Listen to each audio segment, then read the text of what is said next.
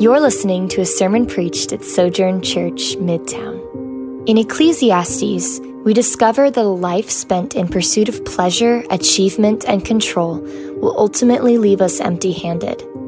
Life isn't about what we can obtain, but about what we already have and learning to receive it from God with gratitude. Welcome to Ecclesiastes Life as Gift, Not Gain. Well, good morning. Good morning. Good morning. I am super excited to be with you all this morning. Uh, again, uh, it's a joy many of you don't know this, but it's been uh, a, long haul trying to get uh, me here to uh, be with you all uh, this morning. But I am excited uh, to be able to open the Word of God with you all uh, here today. I want to rush to give thanks to your pastor, Pastor Jamal, for the opportunity. Again, brother, thank you not only for the opportunity to preach, but for your leadership. Young pastors like me need examples of men who love Jesus, love their family, and love uh, the church. And so thank you uh, for what you do.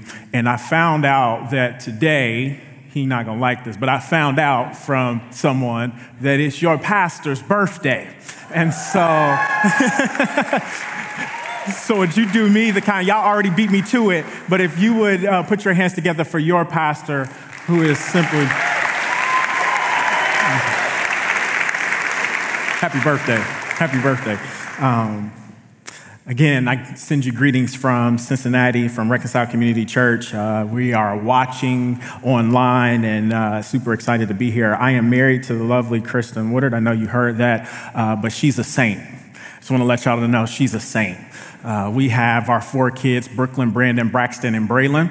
Uh, they're all under the age of eight, and so uh, she's a saint. I tried to tell you, she's a saint.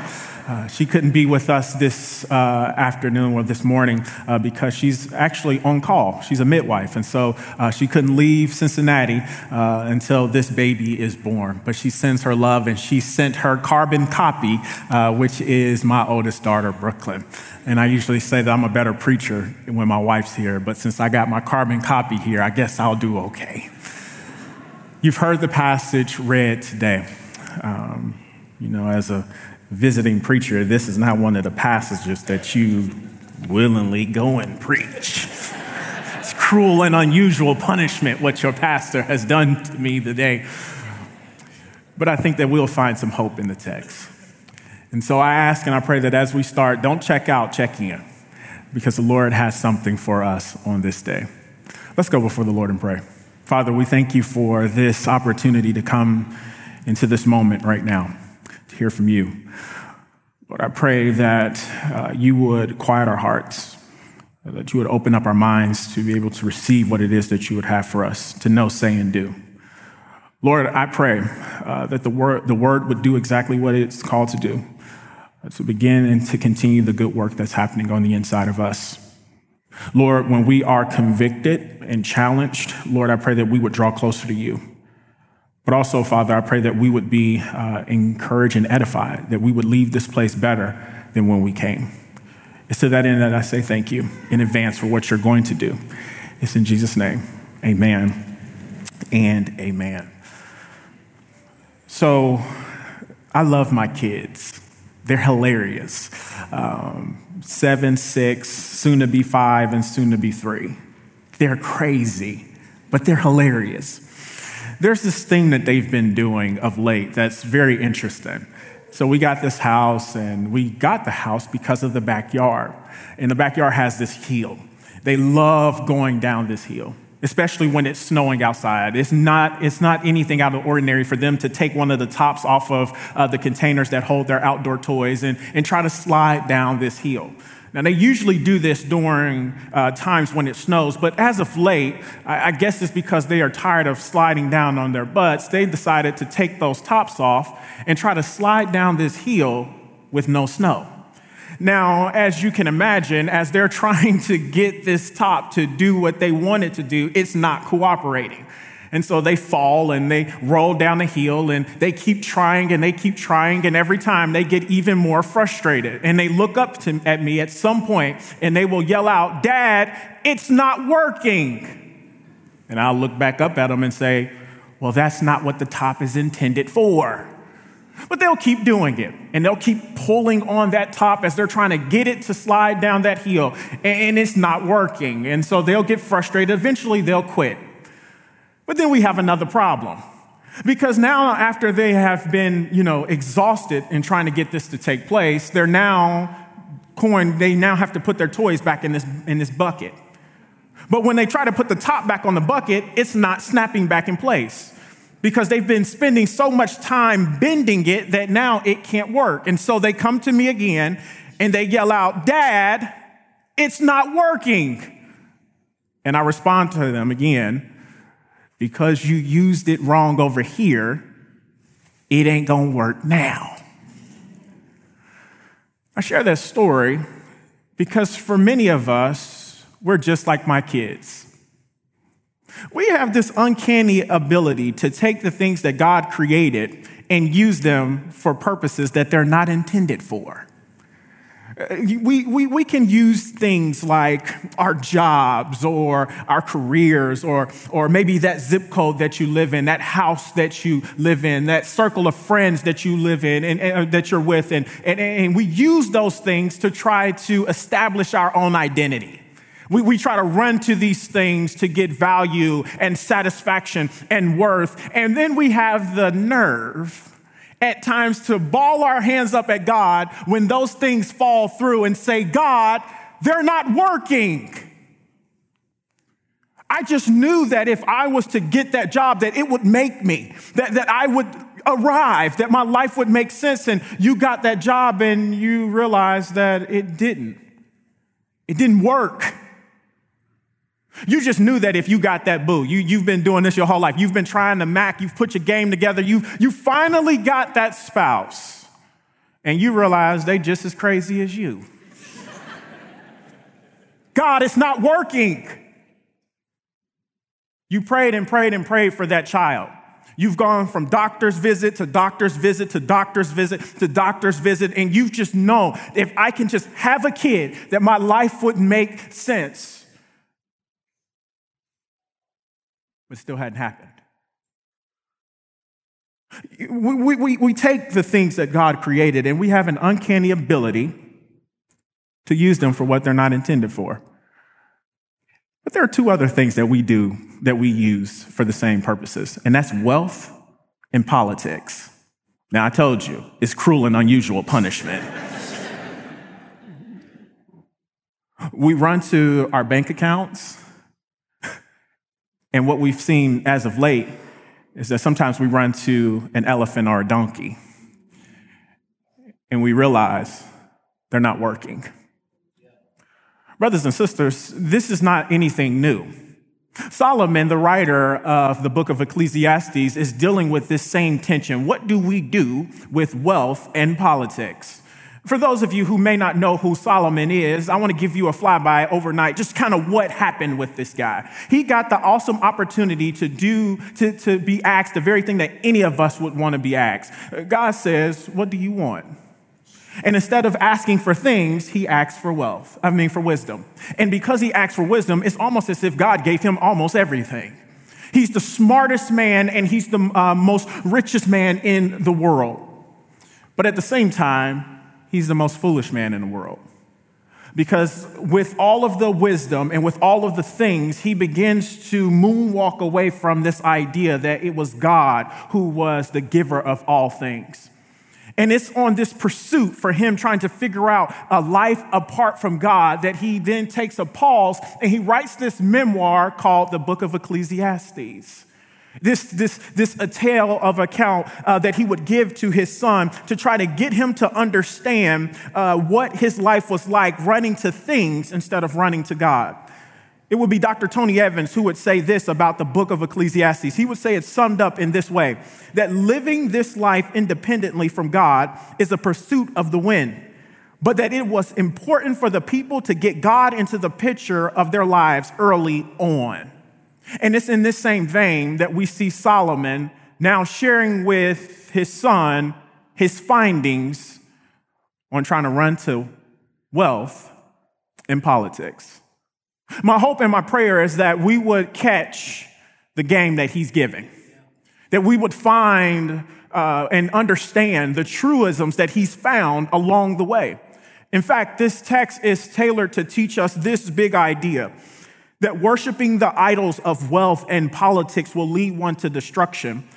But if a believer views the two through the prism of the gospel, these can be used as tools to advance the kingdom of God here on earth.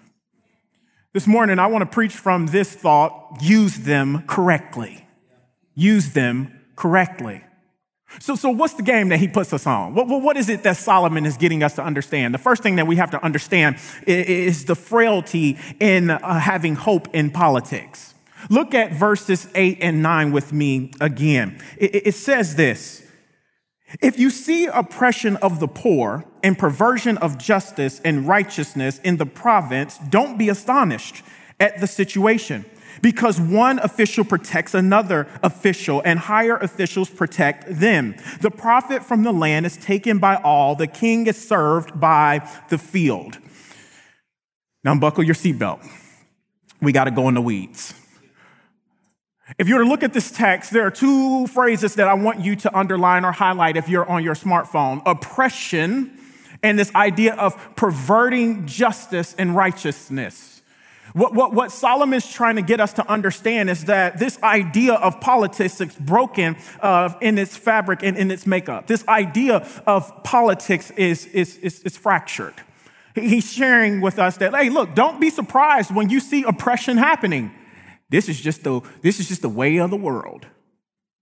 And the way that he shares it is kind of ominous because he's saying that the system is set up to uh, protect itself. It's not really focused on those being oppressed, it's focused on keeping the system the same. And it's over and over and over again, it's perpetual.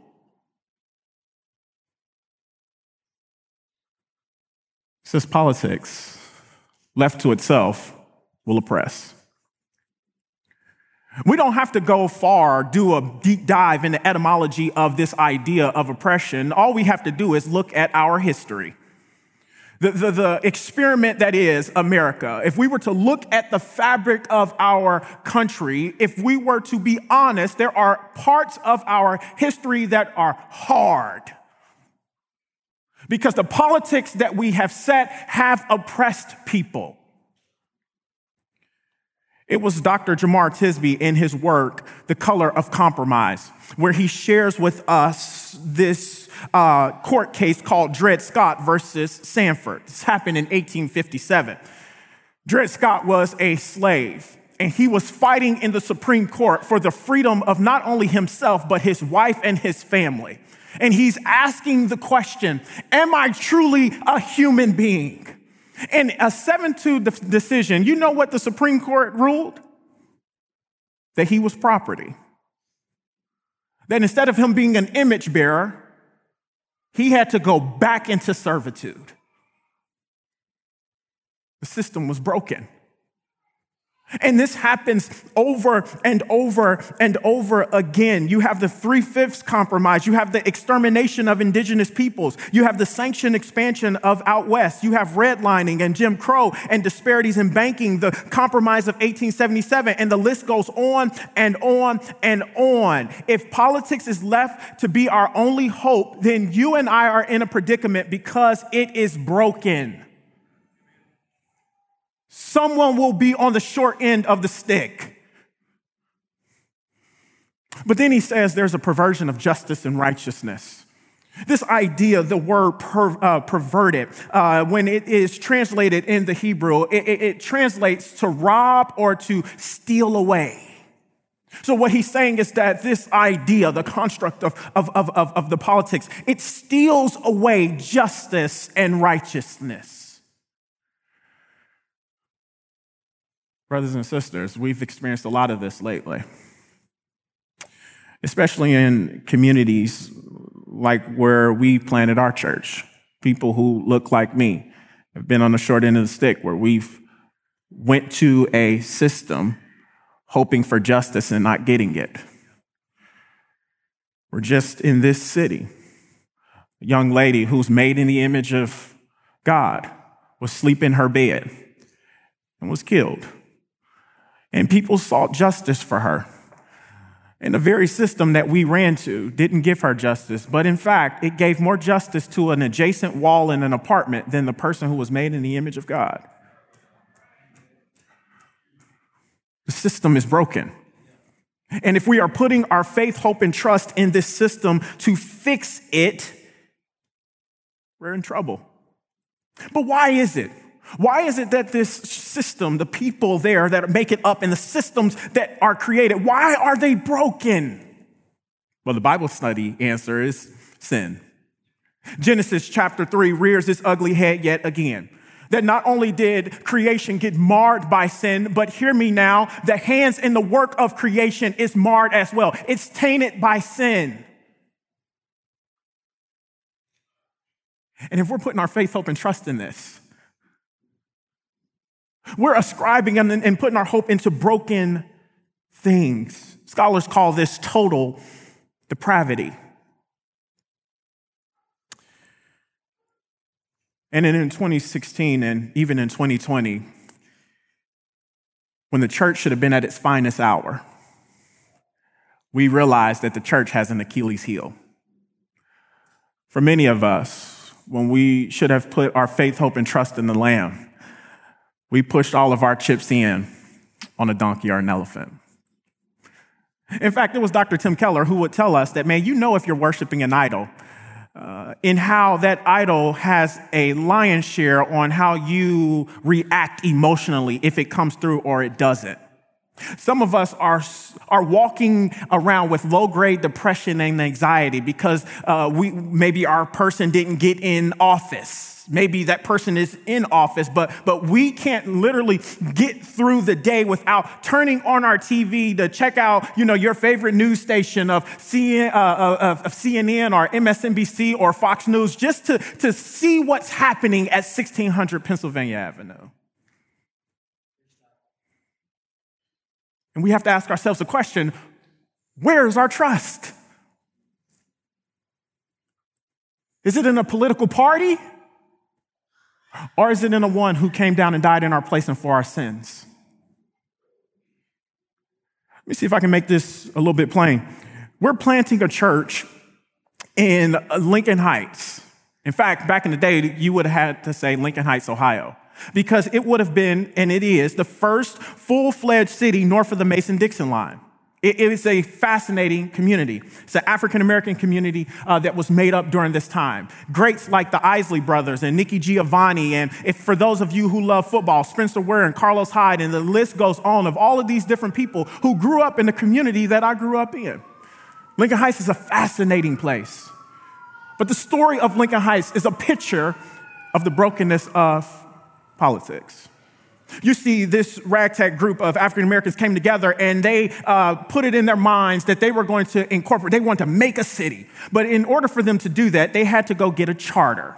And so what they did was they went and they had a map of all of the area and location, the place where they wanted to uh, create Lincoln Heights. If you have driven through Cincinnati and you've gone up I-75, that highway, if you were to look to your right, there's this small company called GE that you would run into. Lincoln Heights is literally right across the street from there. We're right across the highway. But back in those days in the charter, what they wanted was all of the land where GE sits at. And it was a big, expansive plot of land. But not only did the officials laugh them out of the room, but they wanted to make an example of these people. They said, We'll give you your charter, but not with all of this land. And so they built I 75 intentionally to cut Lincoln Heights off from all of that over there on that other side. Not only did they do that, but they created an open air gun range that sits right on the, on the backside of our community. There's literally a housing complex that sits right there. They share a fence. My whole life, and for kids who grow up now in Lincoln Heights, the background uh, sound, the soundtrack to their life is gunshots. They systematically cut out all of the business sector in Lincoln Heights. So there's no way for, for there to be businesses that could thrive there because the land was cut up in such a way. And then they waited. They knew that the lack of resources, the lack of hope, they knew that over time this city would fail. And it did. It lost its charter. Every time that they came down to the city to talk to officials, to get assistance and help, these officials would not do anything about it. And we decided to plant a church there. Why? Because we truly believe that Jesus is the answer. We believe that, man, people need to hear the good news of Jesus Christ in word and in deed. We do believe that the church has the opportunity to push back the very gates of hell there. And so we will stay there. We will love on people. We will fight injustice. Why? Because we want to make sure that people put their hope in Jesus and not in a system. So you have to understand the frailty and hope of politics. But then, secondly, the thing that we need to see uh, is the danger in the love of wealth.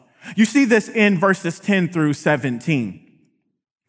Now, to be fair, when we talk about wealth and we talk about money, it's good for us to differentiate the two. Uh, okay, so, so, so, so money in and of itself is not bad. Just let the air out the room. The money in and of itself is not bad. The love of money is the problem. God's not anti wealth.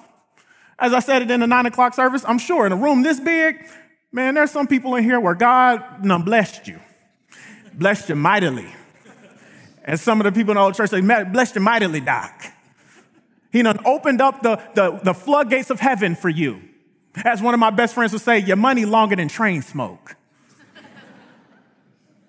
God's not anti wealth. It's when we make wealth our God that we run into a problem. You see, it was the O'Jays. I'm dating myself, I know this, but the O'Jays, they said it best. For the love of money. People will lie, Lord, they will cheat. People don't care who they hurt or they beat. A woman will sell her precious body for a small piece of paper. It carries a lot of weight. Call it lean, mean, mean, green. And some of y'all already started singing the rest of the song. It's true. The idol of wealth can lead us to do some very strange things, to try to get from it to provide something that it is never capable of giving. And this is what Solomon is grabbing us by the lapel to get us to understand. He wants us to understand the danger of worshiping wealth. And there's two ways that he does it. The first thing that he wants us to understand is the tapeworm of worshiping wealth. Anybody ever had tapeworm before?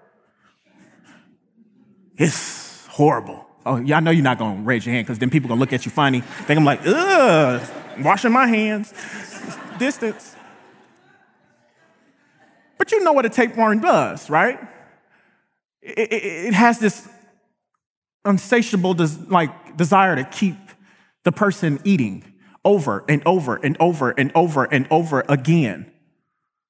This is what happens, and this is what Solomon is trying to get us to understand that there's a tapeworm as it relates to the idea of worshiping wealth.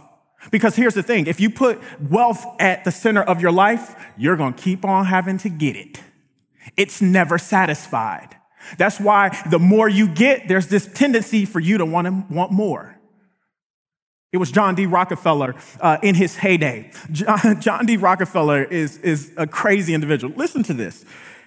At one point in his heyday, his net worth was literally equivalent to 1% of the US economy.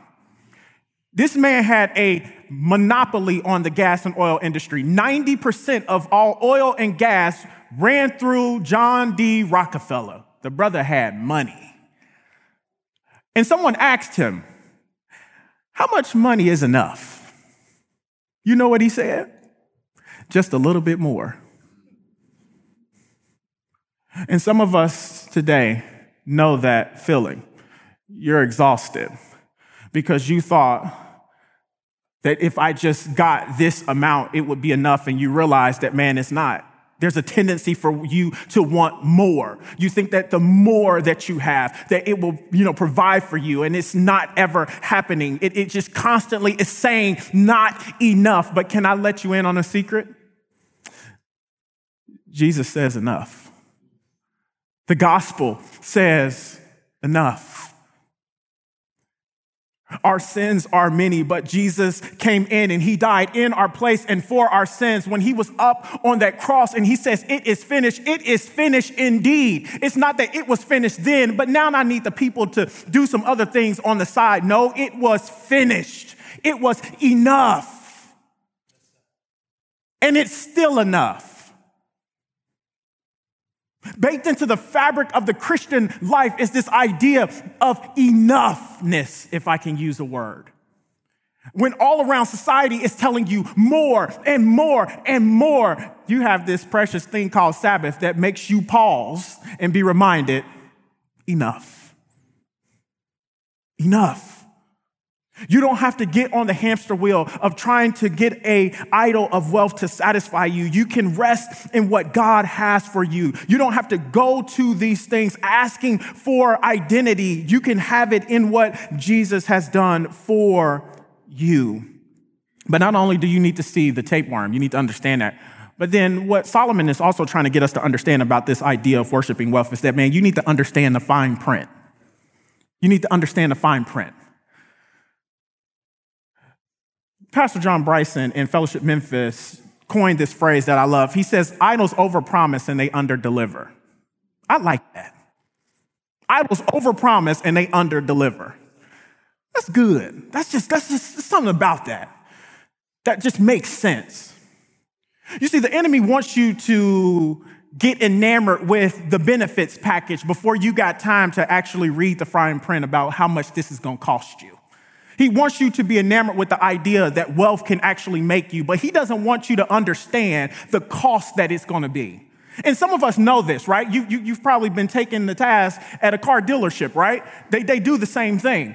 They, they show you a car and it's beautiful and they, they're showing you, look, look, look, look, look at the, look at the, look at the, the windshield. Like, look at this. Look, you press that button right there and this is going to come happen right here. And if you flip this down, there's a TV right here. And, and they're wanting you to fall in love with the car.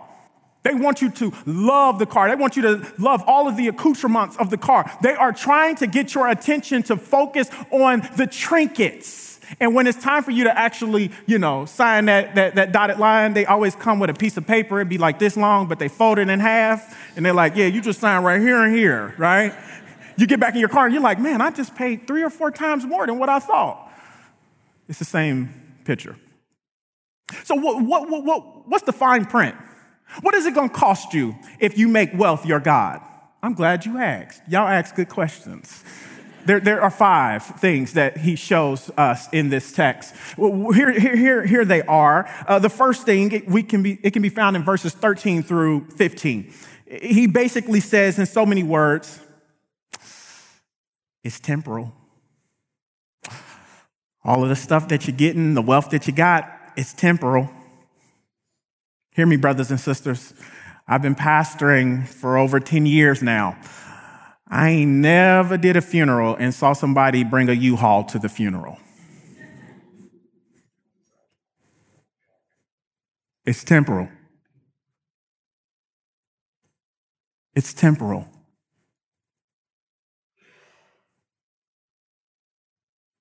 But then, secondly, what he says is, man, be aware that there's going to be this idea of stress and a lack of joy is found in verse 16.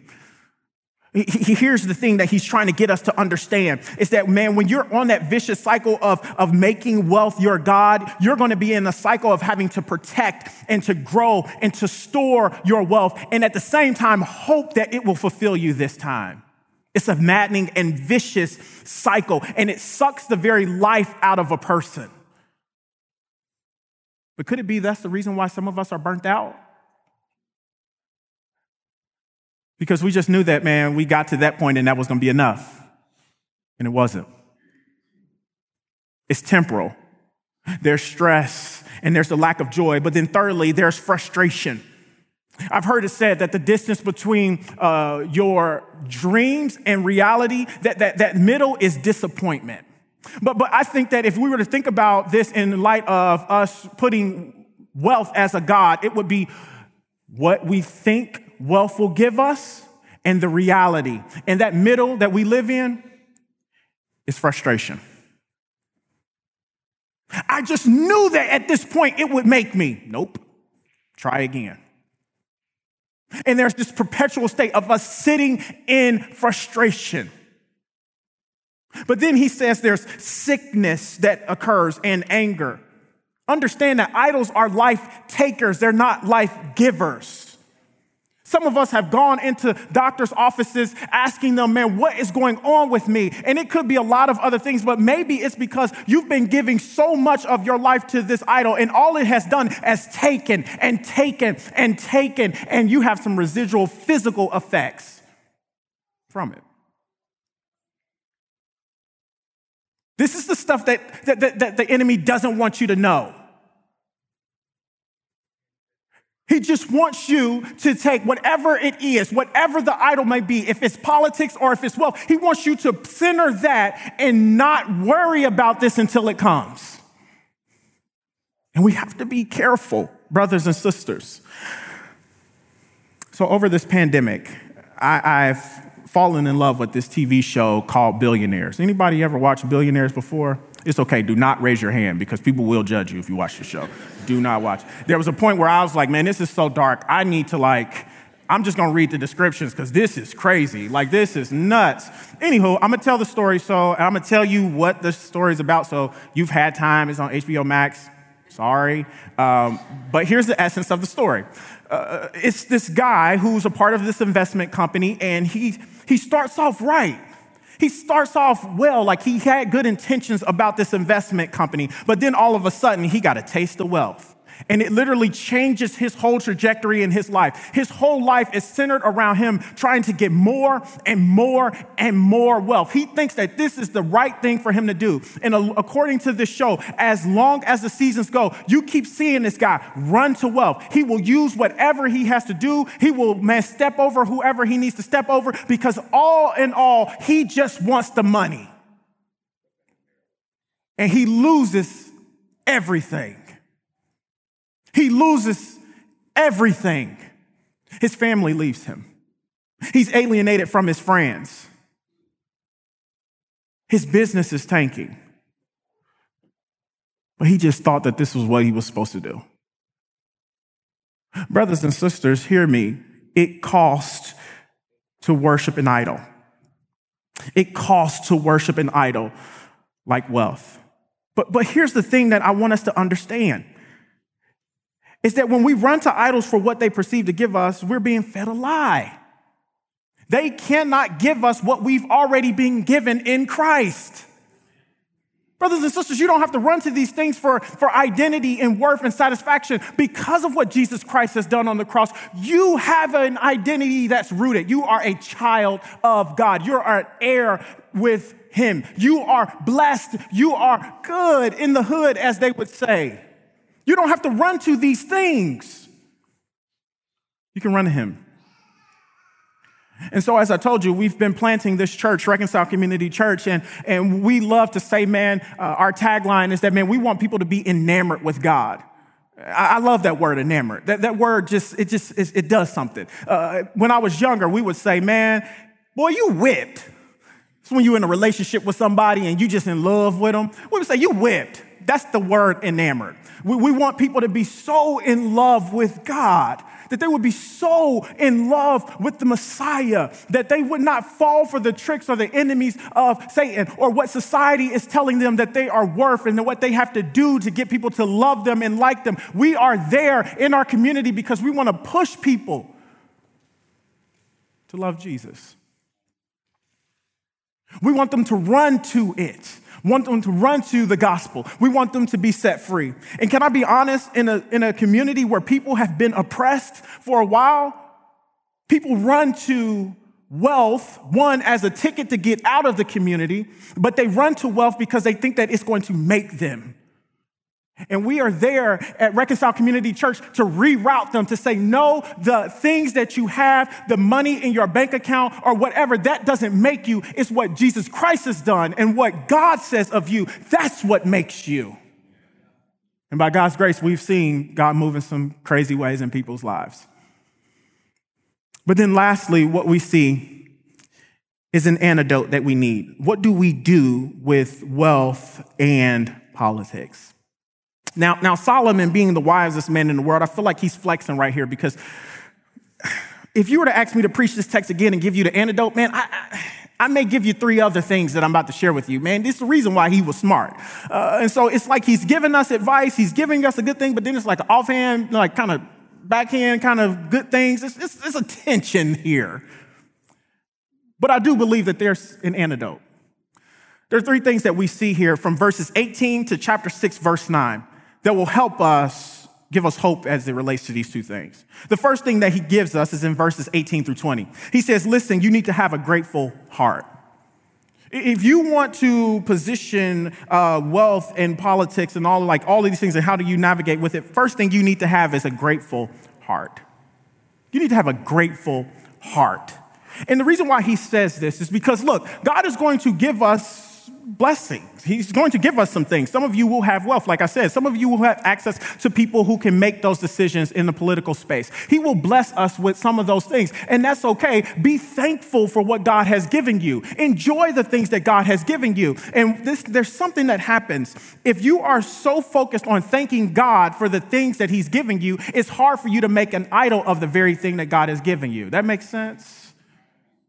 If you're constantly thanking God for the wealth that He's given you, constantly thanking God for the opportunities that you can share with somebody, it makes it real hard to make it an idol.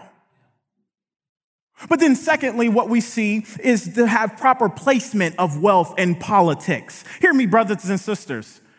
Wealth and politics are tools that can be used for the furtherance of the kingdom of God. They're not to be worshiped as gods. Let me give that to you again. Wealth and politics are tools that can be used for the furtherance of God's mission. They are not to be worshiped as gods. That's what he's saying. If we were to look at this as an opportunity for us to, to use the wealth that he's given us and the influence in politics to further the kingdom of God, he's saying, look, that's how you use them. They're tools. So then it becomes a stewardship thing, right? What do I do with what God has given me? But then, lastly, what he shares with us uh, is this idea that we need to have the appropriate approach to these things, the appropriate approach to these things. If we know that God grants us access to wealth and that He grants us access to uh, influence in politics and these two tools, He's saying, look, if, if God blesses you with those two, give Him thanks.